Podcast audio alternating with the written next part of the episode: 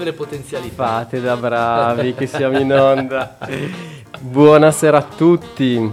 È il 10 febbraio 2022, finalmente siamo qui per la quinta puntata di Jazz Pulse e super ospite, buonasera Boris. Buonasera Francesco, buonasera a tutti gli ascoltatori. Si dice così, giusto? Eh, si dice così, sì, sì, sì, sì. Quello è il microfono, mettiti bene, ben Ok, davanti. Eh. è strano ok, un microfono, è una cosa che non uso. È bello, solito, vero? No, infatti è un oggetto strano.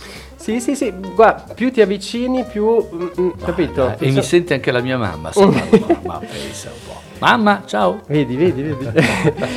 allora, ancora mh, buonasera a tutti. Oggi abbiamo ospite Boris Savoldelli che ci ha finalmente abbiamo rimandato, vero? Oggi un po' di mesi Abbiamo rimandato, sì. questo C'erano un po' di problemi, non di salute per fortuna, visto il periodo, e abbiamo dovuto rimandare, ma alla fine ce l'abbiamo. E fatta. oggi ci siamo eh, per andare a scoprire un po' tutte le mh, come dire, tutte le curiosità di- del percorso artistico eh, stupendo e complesso, articolato di questo, di questo ragazzo. Ti è piaciuta Eh, beh, questa, sì, vero? Soprattutto il ragazzo. L'articolato non mi importa, Beh, ma il ragazzo, ragazzo è bellissimo. Di questi tempi è fondamentale. Ehm, ma apriamo subito, così prima sentiamo un po' di musica, poi andiamo a chiacchierare con Yes. Boris. Um, da- dacci due, presentaci questo primo ascolto. Ma io partirei con questo brano che è un brano tratto dal mio primo disco solista, quindi in solo voce, dove mi sono concesso un unico ospite che è stato ed è uno dei miei eroi musicali. Guarda te, un chitarrista, Mark Ribot, e il brano, un brano mio, si intitola Mind Joke. E benissimo, ci sentiamo tra pochissimo.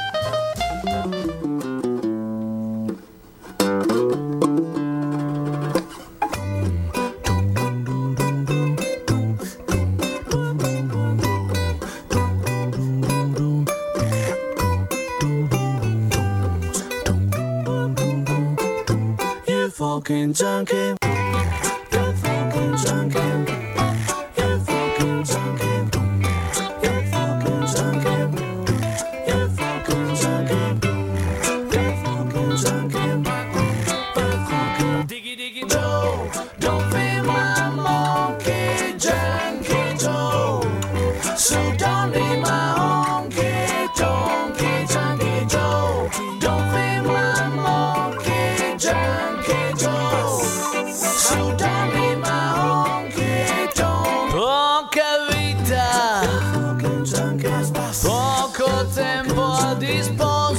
till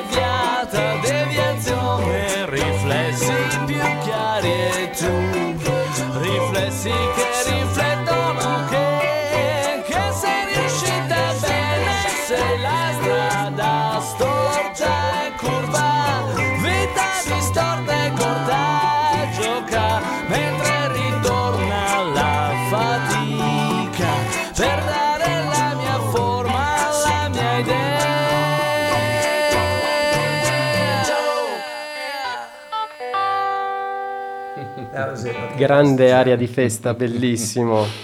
Eh sì. Beh, come mai hai scelto prima, questo primo lancio? Ma perché è, è un ricordo di... Beh, sembro, sembro l'anziano uomo. No, è un ricordo dell'inizio della mia carriera. Perché, diciamolo, nonostante sembro molto più giovane, io non sono proprio di primissimo pelo. E come racconto sempre a- a- alle persone che incontro, ai giornalisti, ma anche ai miei studenti, Eh, non è mai troppo tardi, ti ricordi c'era una trasmissione nel secondo dopoguerra che insegnava agli italiani a parlare la lingua italiana, si intitolava Non è mai troppo tardi, è un po' il mio motto, nel senso che io ho mh, studiato musica sin da quando ero bimbo, ma poi per tutta una serie di questioni legate alla mia vita, eh, nulla di drammatico, è vita assolutamente tranquilla, mi sono laureato e ho fatto altro, ho lavorato brevemente in banca e poi per molti anni nel mondo della cooperazione sociale, ma la musica è sempre stato qualcosa di fondamentale per me. E ho anche negli anni fatto degli investimenti economici, cioè usando un po' i soldi che guadagnavo lavorando per potermene girare un po' per il mondo, conoscere, vedere, fare quant'altro. E la fortuna ha fatto sì che nei primissimi anni 90 io abbia potuto incontrare il mio idolo incontrastato, lui si chiamava Mark Murphy, è stato uno dei più grandi cantanti jazz eh, insomma, di, questo, di questo secolo, o meglio del secolo scorso perché ormai il secolo Certo. abbiamo cambiato. E Mark è stato per me fondamentale, inizialmente è diventato il mio insegnante, poi è diventato mio mentore, poi amico personale. Insomma, lui è stato colui che a un certo punto, nonostante appunto non fossi più così giovane, mi ha quasi imposto di fare un disco. E in quegli anni, era appunto tra il 2005 e il 2007, io avevo iniziato questa idea progettuale un po' matta, cioè quella di fare eh, tutto con la mia voce, con l'ausilio di una loop station, quindi tutto rigorosamente riproducibile live. E ho iniziato a scrivere una serie di brani, questo è uno di quelli, e in quel periodo frequentavo spesso New York e una sera, non sto romanzando, è la pura verità, in un club andai a vedere Marc Ribot, che era già all'epoca uno dei miei idoli, insomma, chitarrista storico di Tom Certo. Waits, ha lavorato con Robert Plant, insomma, un enorme rappresentante di un certo jazz d'avanguardia.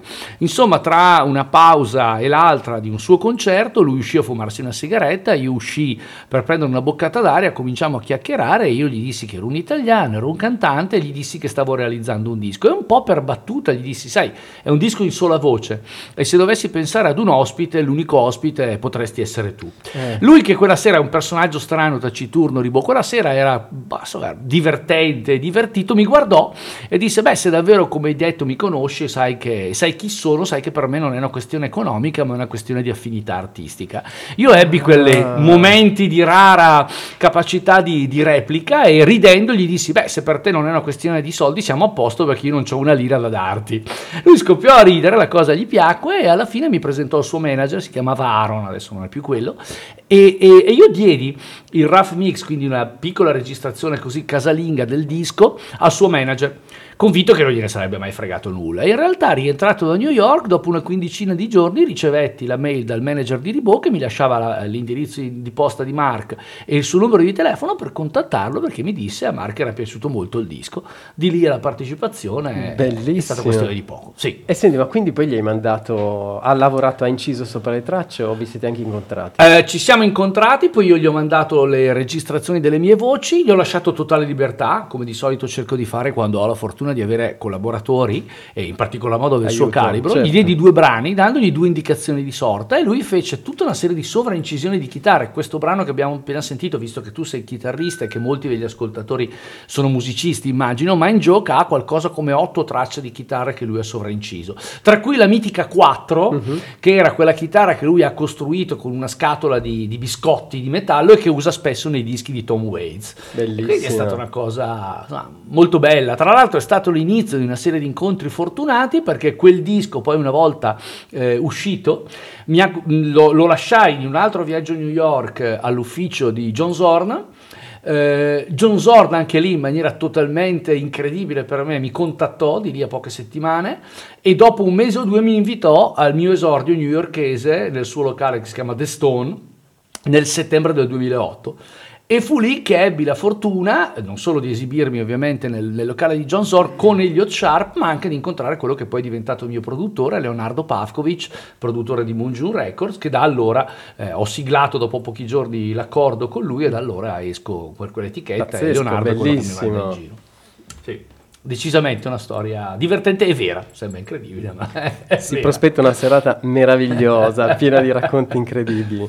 Quindi, insomma, suggerimento ai tuoi, ai tuoi studenti? Bisogna crederci. Bisogna assolutamente crederci, non bisogna fermarsi mai e nel momento in cui si ritiene eh, in maniera onesta con se stessi di avere qualcosa da dire, di avere qualcosa che noi riteniamo essere onesto e presentabile, non preoccuparsi e presentarlo davvero a chiunque. Io vi assicuro che quel giorno, lo ricordo benissimo, quel giorno che andai nell'ufficio di John Zorna, la Sadik, la sua etichetta, eh, in realtà c'era la segretaria, lei mi disse che John non c'era, non so se fosse vero o se fosse una palla, ma ricordo benissimo che lei mi disse guardi se ha qualcosa da lasciare a John Zorn lo metta qui e mi diede uno scatolone che era pieno di CD. Mamma Quindi io infilai il mio CD con un biglietto che scrissi, in cui mi feci dare un foglio a quattro e scrissi proprio a mano libera, caro John, sono un tuo fan, questo è un lavoro che sto producendo, mi piacerebbe se avrai la possibilità avere un tuo parere, punto. Lasciai i contatti scritti sul foglio. E quando due settimane, tre settimane dopo John mi scrisse via mail, lo ricordo bene perché conservo ancora la mail, poi ci vedemmo, ci sentimmo ancora, ma la mia prima risposta immediata fu dai non prendermi in giro, non sei John Zorn. Pensavo fosse un mio allievo che mi pigliava in giro. E lui che è veloce come è veloce nello scrivere, è veloce anche nel rispondere, mi rispose subito dicendo no guarda questo è il mio indirizzo privato, anzi non diffonderlo, ma mi è piaciuto un sacco il tuo disco, l'ho trovato fresco, originale. E quindi fu una cosa veramente incredibile. E da allora tutta una serie di accadimenti molto legati alla città di New York eh, hanno consentito onestamente che io potessi iniziare una carriera, cioè mi hanno fatto comprendere che boh, forse quella follia che sembrava tale poteva anche non essere così, così assurda.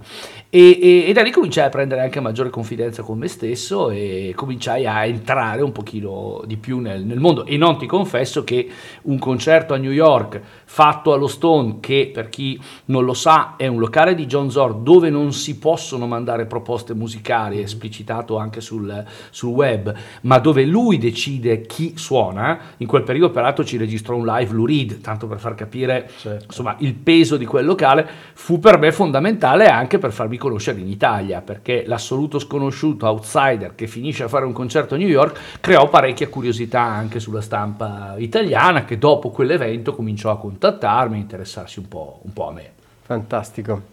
Bene, adesso cosa andiamo a, andiamo a sentire? Ma io eh, quando mi hai chiesto di portare del materiale ho cercato di ragionare, posto che poi possiamo parlare di qualunque cosa, Certo. come, come si sente a me piace parlare, ma mh, mi piace l'idea degli incontri fortuiti. Eh, New York mi consentì, come dicevo prima, di, di incontrare una persona che è stata la svolta della mia carriera di musicista, che è Leonardo Pavkovic, questo produttore, eh, personaggio romantico, uomo che ha veramente sfidato qualunque cosa e ha creato questa realtà che è quella dell'etichetta Moonjun Records che è una piccolissima realtà ma che sta veramente in questi anni dando grossi risultati dal punto di vista della, della qualità musicale. Eh, Leonardo è un carissimo amico, io lo definisco un po' come sorta di fratello maggiore e una cosa bella di Leonardo è la creazione dei network. Leonardo è una persona che conosce chiunque, tu vai in Botswana e lui ti dice ah vai a trovare il mio amico e ti dà l'elenco di 15 amici che ti ospitano perché sono amici di Leonardo. Insomma, tra le tante amicizie, Leonardo pochi mesi fa mi ha fatto, credo, uno dei più bei regali di questi ultimi due maledetti anni, 21 e 22. Ci mettiamo anche il 2020 che è partito tutto il disastro. Insomma, mi ha consentito di essere ospite di un amico che si chiama Beledo, che è uno straordinario chitarrista uruguaiano, ormai newyorkese d'appartenenza da anni, che ha fatto un nuovo disco. E in questo nuovo disco suona Kenny Grovsky, che è un batterista che io ritengo strepitoso del giro newyorkese che ha suonato per molto tempo e che suona da molto tempo con John Zorn, ma mi ha consentito di cantare finalmente accompagnato da quello che è uno dei veri eroi della mia, della mia adolescenza, e cioè il signor Tony Levin, che se qualcuno non se lo ricorda è stato per un secolo il bassista e ancora oggi è il bassista per eccellenza di Peter Gabriel, ha suonato da, Certo. veramente da John Lennon, credo che abbia fatto i più grossi I più dischi grossi. li ha, li ha fatti. L'altro Tony è una persona meravigliosa e ho avuto la fortuna di conoscerlo qualche anno fa, un uomo di una carineria unica. Insomma, ho fatto questo brano come ospite che si intitola Il Temple in the Valley, il Tempio nella Valle, divertente anche il fatto venendo io dalla Valle Camonica, è uscito da circa un mese e mezzo per Moonjun Records, è un brano molto lungo, quindi direi magari ascoltiamo qualche minuto e, e nulla, Bene. eh, in grande compagnia. Andiamo a sentirlo allora.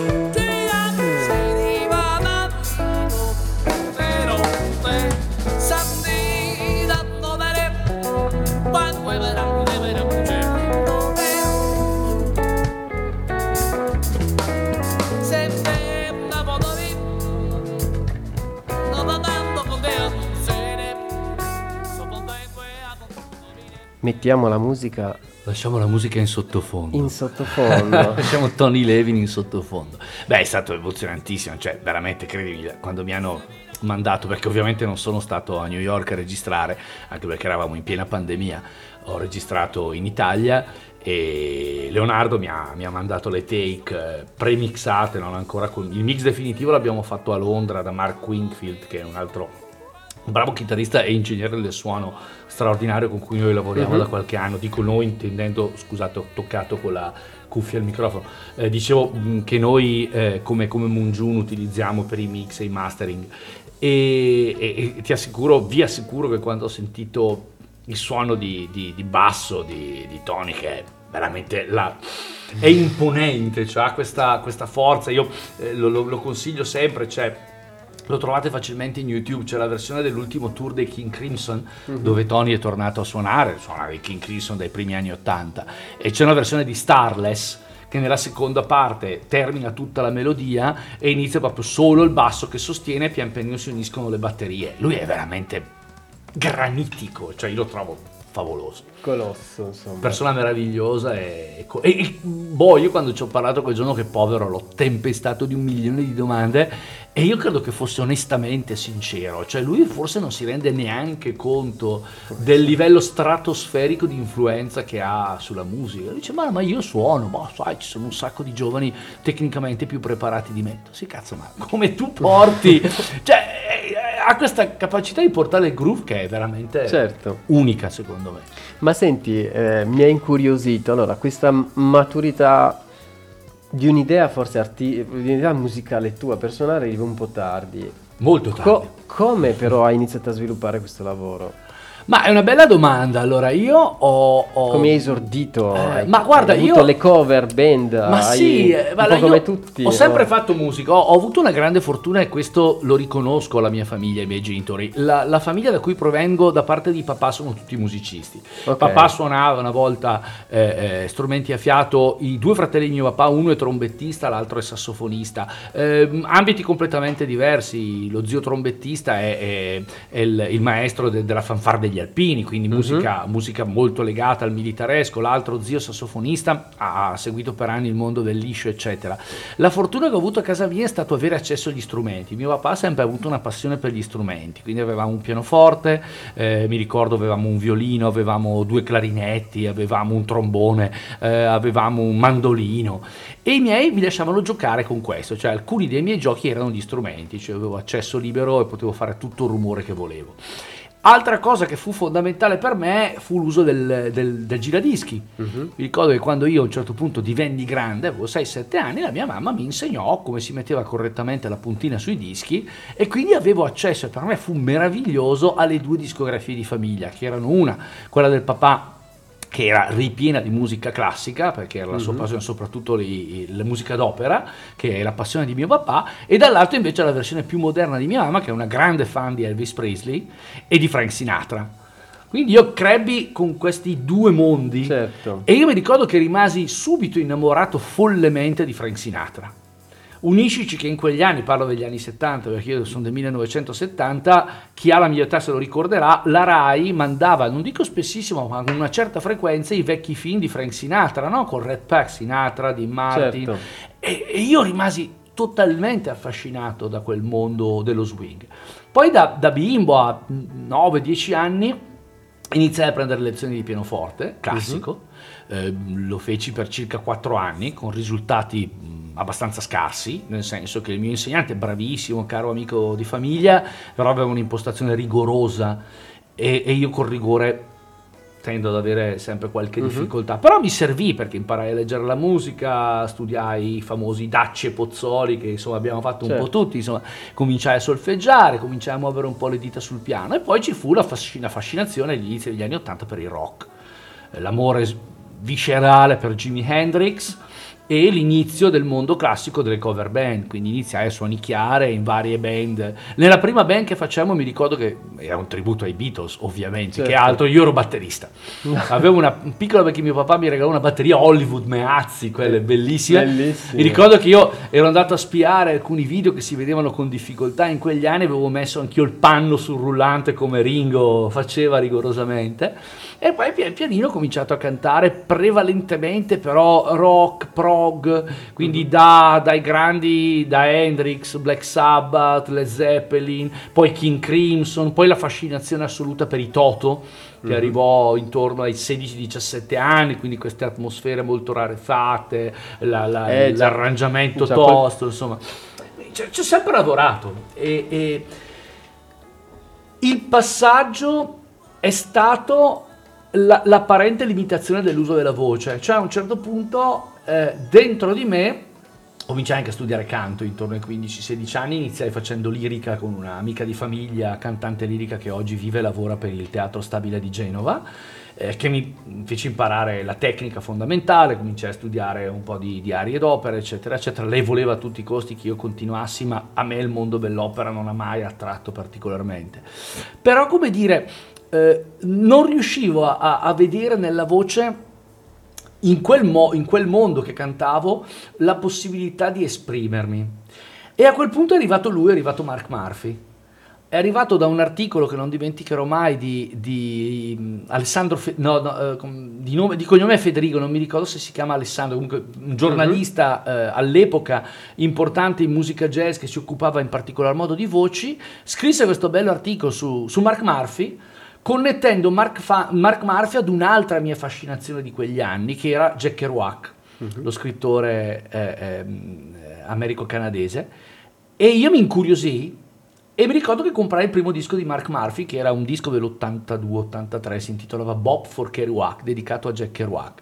E lì per me fu eh, il- la fascinazione totale, cioè da un lato il mondo con cui ero cresciuto, di musica forte, dura, rigorosa, Zeppelin, Black Sabbath, Certo. King Crimson, il vario prog, eccetera.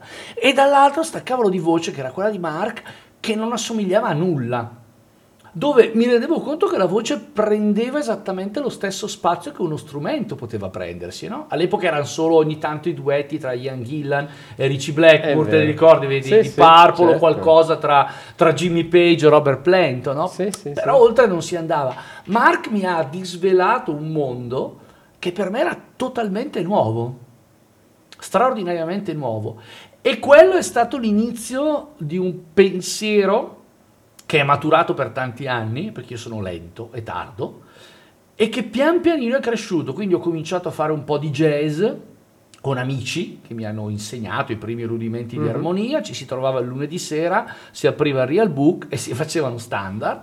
E pian pianino andando per processo imitativo, ascoltando i sassofonisti, frequentando decine, centinaia di concerti, eh, vivendo tutta la settimana di Clusone Jazz come se Certo. fosse una sorta di benedizione. E pian pianino la passione è aumentata. E quindi poi quando ho conosciuto di persona Mark, a quel punto sono riuscito, come dire, a mettere in fila una serie di cose che disordinatamente negli anni avevo, avevo costruito, eh, avere da quello che per me è sempre stato il riferimento fondamentale nella, vo- nella vocalità, una persona che ha apprezzato quello che facevo e che mi ha stimolato a farlo, e quindi poi è partito tutto. Certo, senti, ehm, la tecnologia quando è che ha, che ha preso, come dire, è stata una spinta importante, ovviamente anche perché... Assolutamente sì, io credo che tutta la mia passione per la tecnologia nasca da una figura, che è quella di Jimi Hendrix. Io ricordo che quando sentì il primo disco di Jimi Hendrix, che ancora conservo, che è un disco di scarsissimo valore, era quelle sorte di compilation che faceva uscire la Eri Rai negli anni 70, eh, l'ho presi da una cugina di mio papà perché mi affascinava la copertina. C'era lui, quindi lui, super figaccione, con questi capelli sparati, con queste giacchettine con le frange, dicevo, "Oh, chi è sta roba? E mi ricordo ancora, guarda, è una roba che potrebbe essere accaduta 5 minuti fa. Io misi il disco sul giradischi e partì Voodoo Child nella versione Slide Return, quella che all'inizio col Cioè, wah, wah. E io rimasi totalmente esterefatto perché la prima domanda fu da dove che cacchio cos'è? arriva questo suono? Che cos'è? Certo. In quel momento mi resi conto, credo che poi queste cose i cervelli le maturino no? col tempo. Pensa che quella cosa lì ha aperto gli occhi a, a tutti, non solo Io credo di sì, sì.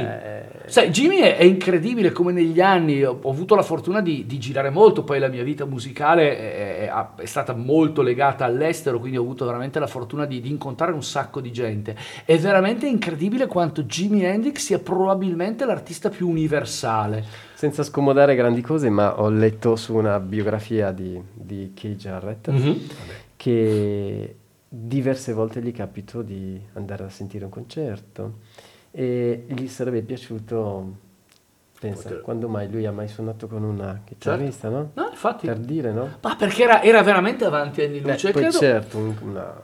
Ma lui ha influenzato veramente tutti e credo che per la prima volta in qualche misura l'approccio a Jimi Hendrix mi abbia fatto pensare e dire che quello che noi sentiamo, quindi immaginati, insomma, sei un chitarrista quindi lo puoi immaginare più facilmente di me, eh, qualunque cosa noi sentiamo in realtà noi abbiamo la possibilità di intercedere, di, di- di modificarla, di plasmarla per noi. E quindi pian piano, senza una particolare passione predefinita, ma pian piano ho cominciato prima avvicinandomi timidamente ai vecchi processori anni 80 che si ricordi erano di una complessità di gestione enorme, dovevi essere un ingegnere per andare a... Però insomma, pian pianino mi rendevo conto che, che- che da... Con grande fatica però era possibile interagire in maniera creativa sul segnale. Certo, E credo che questa sia stata un po' la base poi di tutto il mio lavoro di ricerca. Ecco, credo che la parola creativo sia fondamentale, cioè eh, se c'è una, una cosa che cerco anche di passare, mi è capitato spesso negli ultimi anni di, di fare masterclass in Italia e, e all'estero sul tema della voce dell'elettronica, è proprio questo elemento, cioè il fatto di, di comprendere e accettare l'elettronica come parte integrante di un processo creativo. Assolutamente totale, creativo, compositivo, improvvisativo. E allora diventa interessante, diventa capisci? interessante, sì. E non sei più perché poi si apre il solito Chiaro. tema, no? che è stato anche frutto di discussioni anche di carattere importante eh, a, livello, a livello didattico, cioè la macchina che schiavizza la creatività. No, è il contrario. Certo che è un Chiaro. attimo farsi schiavizzare dalla macchina, ma se si riesce invece a vivere come faceva Jimi Hendrix, che attenzione non è che usava le macchine, le inventava, questa è la differenza sostanziale. Certo. Ta- tutta la musica anche contemporanea di, di quel periodo è stata assolutamente, mm, Sì. come dire, portata dentro, ha portato dentro e poi ne è stata risucchiata, Certo, quindi è- certo. va da sé che poi anche tutti gli altri generi, il rock eccetera, non ne siano, non ne siano rimasti, come dire, esclusi. ecco, è Pienamente una- è d'accordo. una- è in, in sé è nulla se sta ferma lì, ma se poi la porti dentro il tuo lavoro diventa uno strumento potente. Assolutamente sì. Beh, E- pensa a Robert Fripp, cosa non Certo. ha fatto con la chitarra. Poi, poi magari parliamo di cosa, di cosa suggerisce uno studente, che, che magari uno dice ma prima non dovresti imparare a cantare, sai queste che, che chissà quante ne succedono, Do- dopo ce ne racconti, invece lanciamo un, un nuovo brano, cosa abbiamo adesso? Ah, beh, sì. A proposito di, di fortunate connessioni, fortunati network, il prossimo brano è un brano a cui sono molto legato. Si intitola Forest. È un brano ehm, di Robert Wyatt, Mhm. che, eh, nel quale io ho partecipato anni fa con un progetto con un carissimo amico che si chiama Dwiki Dharmavan, che è uno straordinario pianista indonesiano, tra l'altro una superstar asiatica, tanto per capirci ha venduto qualcosa come più di 20 milioni di dischi. E io mi sono trovato a, suona- a cantare questo brano, una delle cose più difficili perché eh, se non lo conoscete vi invito ad ascoltarlo, Robert Wyatt è probabilmente la voce più personale dell'intera storia della musica. Eh, Ryushi Sakamoto lo definì la voce più triste del mondo e non in termini negativi perché ha una forza e un portato incredibili. Insomma è stata una fatica di due mesi e mezzo, credo di aver registrato qualcosa come 250 take. Poi una notte ho capito come dovevo farla, ho provato a farla e in un colpo unico ho registrato questo brano. Insomma, ve lo dico perché anche qui eh, mai eh, darsi per sconfitti, eh, non solo questa cosa mi è piaciuta, il brano ha ottenuto ottimi consensi, questo disco è stato segnalato tra i 100 dischi migliori tre anni fa da Downbeat, la Bibbia della, della musica Certo. jazz americana, ma la cosa più importante è che dopo pochi mesi che l'ho registrato ho ricevuto un'email personale di Robert Wyatt dove Robert Wyatt in maniera splendida si complimentava per come l'avevo interpretato. E Andiamo quindi a per 15 sentirla, giorni allora. ho vissuto sulle nuvolette. Forest.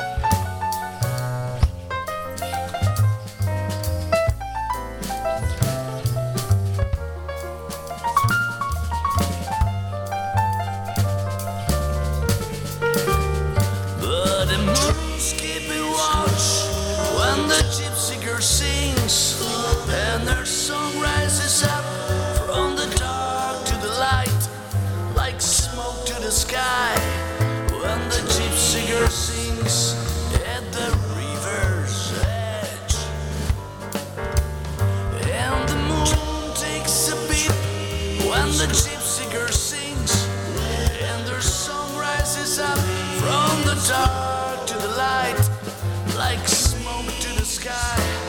When the gypsy girl sings at the river's edge.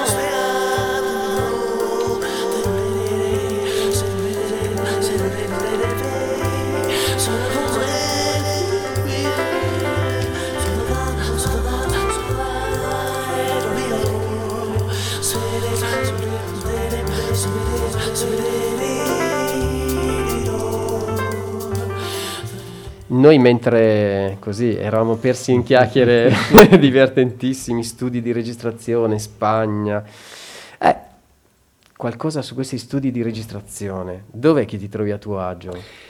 Allora, io ti premetto che non amo particolarmente gli studi di registrazione, nel senso che se tirassi una linea nella mia carriera, le mie migliori esibizioni vocali, intendo dire, quindi non compositive, eh, le ho fatte live. Ok. Perché sono un cantante a tutti gli effetti, quindi con una buonissima dose di egocentrismo e il feeling del pubblico per me è essenziale. Quindi, ma veramente non lo, mh, Certo. lo- non lo dico scherzando, ho, ho fatto delle cose sui palcoscenici anche tecnicamente che non riuscirei mai a rifare in studio. E mi rendo conto che quello avviene dall'energia potente Certo, senza che arriva quella dal pubblico. carica lì. Mhm. Sì, Eh, però quando mi capita di andare in studio amo molto le dimensioni in cui lo studio è reale, cioè dove c'è uno studio in cui i musicisti interagiscono. Quindi amo pochissimo i- le idee di produzione moderne in cui ognuno fa le sue Certo. cose e poi tutto dopo. L'idea Eh, un po' t- proprio squisitamente pop di oggi, Esatto. registra la batteria col click e poi va al Oh, basso. esatto, io invece ho invertito molto, mi sono trovato, e questo sta accadendo tantissimo negli ultimi anni, mi sto rendendo conto che la prima, massimo la seconda take di solito sono quelle migliori, ovviamente questo implica che ti sei dovuto fare il mazzo prepararti Certo. prima, però oltre si perde spontaneità. Amo molto quegli studi vecchio stile dove si lavora insieme, ci stavamo dicendo poco fa mentre andava il brano, dove abbiamo registrato buona parte di questo materiale, che è questo meraviglioso studio a Barcellona, che è un vecchio castello riadattato da questo amico che si chiama Jesus Rovira, che è diventato un amico, che è uno studio old fashion, quindi con una sala regia molto grande e con delle sale di ripresa molto grandi, dove ognuno può stare ed interagire con gli altri con le dovute separazioni eccetera eh, per, per non avere i rientri microfonici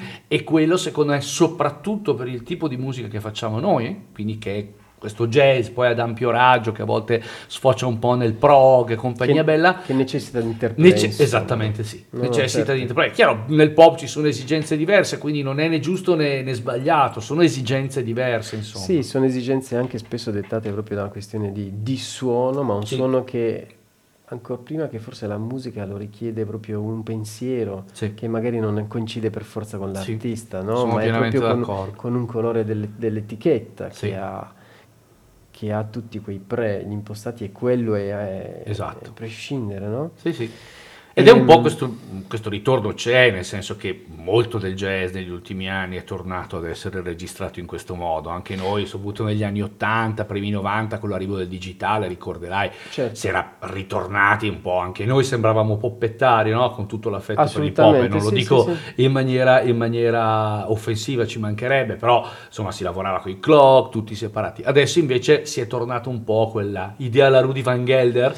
Tutti Sì, insieme in si studio. sta no? ristabilendo anche il fatto di forse di, di- di buono quello che è venuto fuori, non sto lì a correggere questo, con- anche se- Assolutamente. perché c'è stato un momento in cui sembrava che fosse sempre tutto perfetto, un qualcosa Era di tutto no- perfetto. era tutto non Era quasi naturale. non Sì, sì. appartenente alla musica jazz Sì, in sì. sé, no? Io ho almeno due esempi che per me furono straordinari e che arrivano dal medesimo cantante che tra l'altro vedo che sta un po' sparendo tra gli studenti e questo mi dispiace molto, che è Al Jarreau.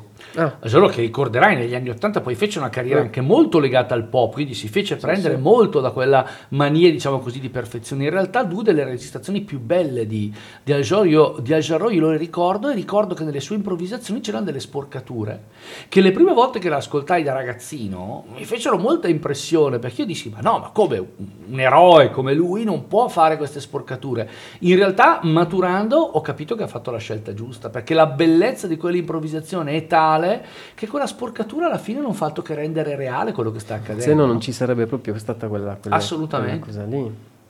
Bene, il tempo è- diventa tiranno, quindi andiamo subito a lanciare questo nuovo ascolto. Il prossimo brano è tratto dal mio secondo album solista, dove ancora mi sono consentito due straordinari ospiti. Uno era Jimmy Haslip, bassista storico e caro amico degli Yellow Jacket, l'altro è stato un altro amico italiano. Il mio conterraneo. È tuo conterraneo, che ormai non c'è più bisogno neppure di presentare perché è ultra famoso, meritatamente ultra famoso, che molto carinamente mi ha donato il suo flicorno in questo brano, dedicato alla alla città di New York che si chiama Kerouac in New York City e lui ovviamente è Paolo Fresu.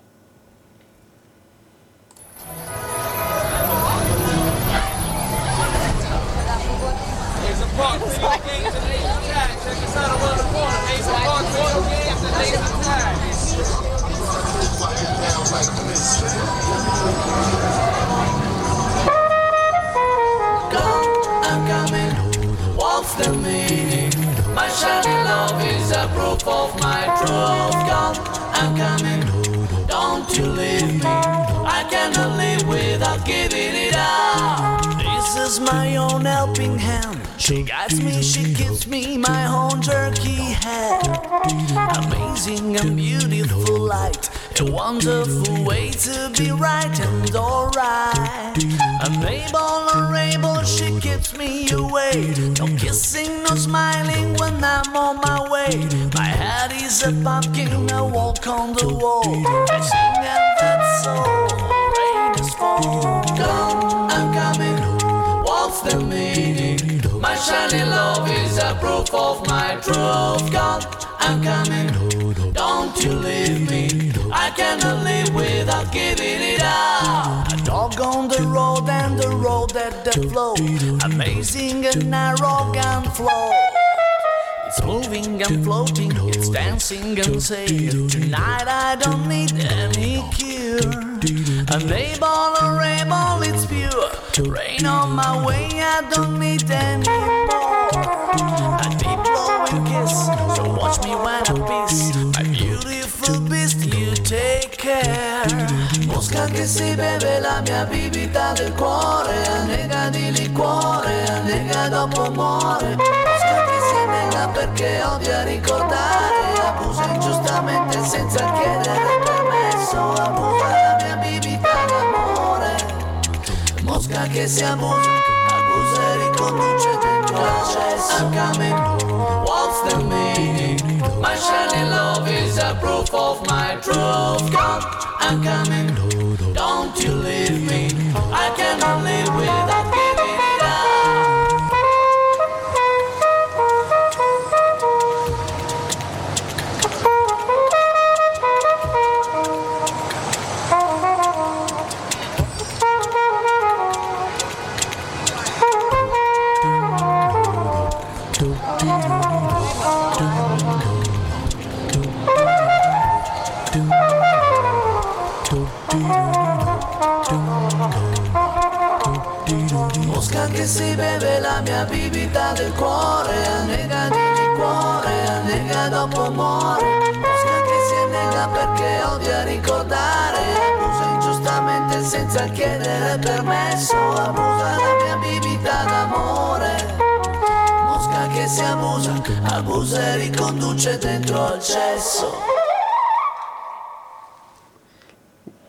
Tanto groove. Ehi dai, ma racconta un po' che sicuramente c'è qualcuno, anche brevemente, come si va a costruire...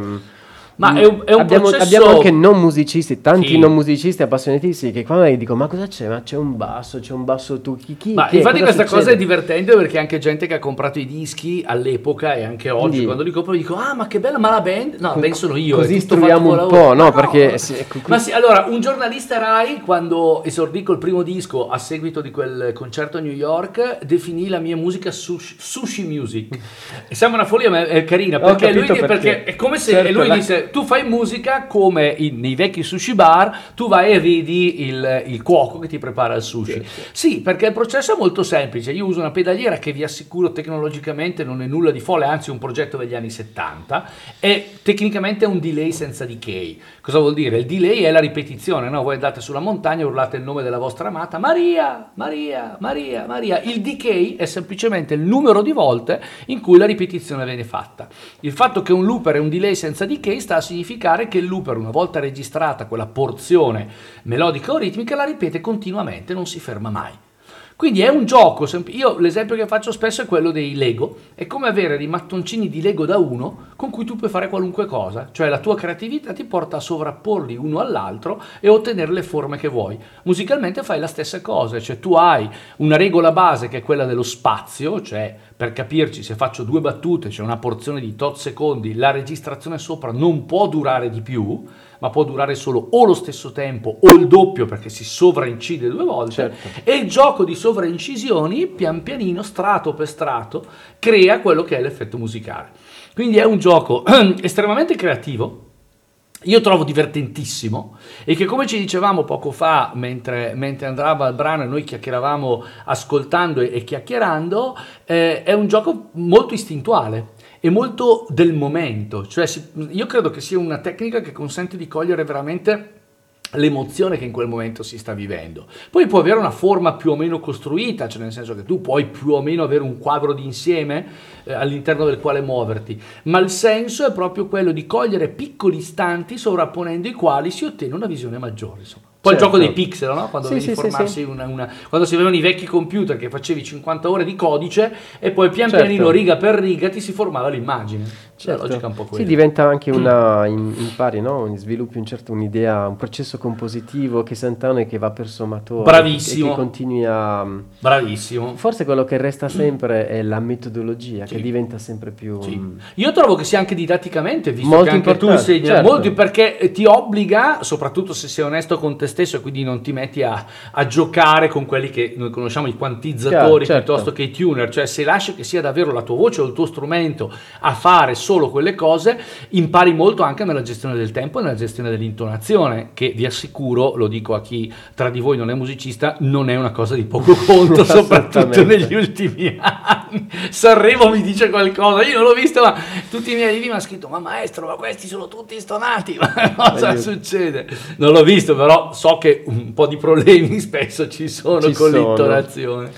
Quindi non, non era un'orchestra, non erano 20 persone, ma così è un'idea di musica che diciamo ehm, oggi eh, forse è entrata in tutti i generi, no? Sì. perché abbraccia adesso io Sì. non conosco, non so se nella musica indiana si va a portare Certo. questo, ma la musica in- indiana in sé ha già in, in sé Certo. questi processi Certo, che sono fatti assolutamente. dagli strumentisti, ma Certo. Ehm, abbiamo pochissimi minuti. Abbiamo- possiamo sentire ancora una. Io darei un accenno alla, alla ballad perché quel progetto è un progetto che a me è piaciuto molto, uscito qualche anno fa, uscito su disco. Quindi con Bombard- con Guido Bombardieri. Bombardieri, con Corrado Guarino al pianoforte, Stefano autore alla batteria, Stefano Bertoli. Alla batteria e Tito Mangialaio Ranzer al, al- al contrabbasso. È un brano che originariamente è stato scritto da Corrado Guarino per questo Mhm. disco, un disco dedicato alla canzone napoletana, eh, molto divertente. Io sono andato a lezioni di napoletano per poterlo fare. Questo è un brano invece scr- cantato in italiano con il mio testo che si intitola Cicinenella nordica contemporanea, una struggente canzone d'amore.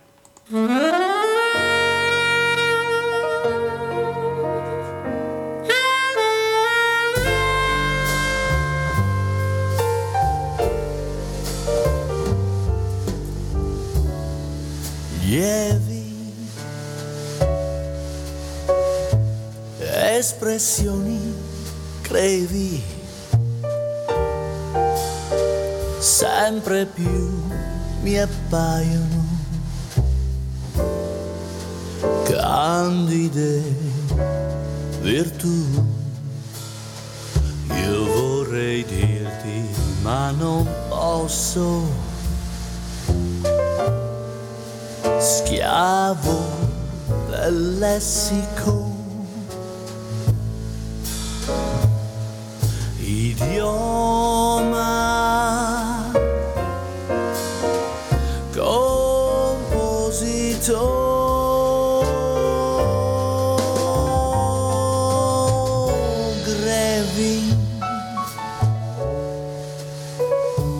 espressioni chiare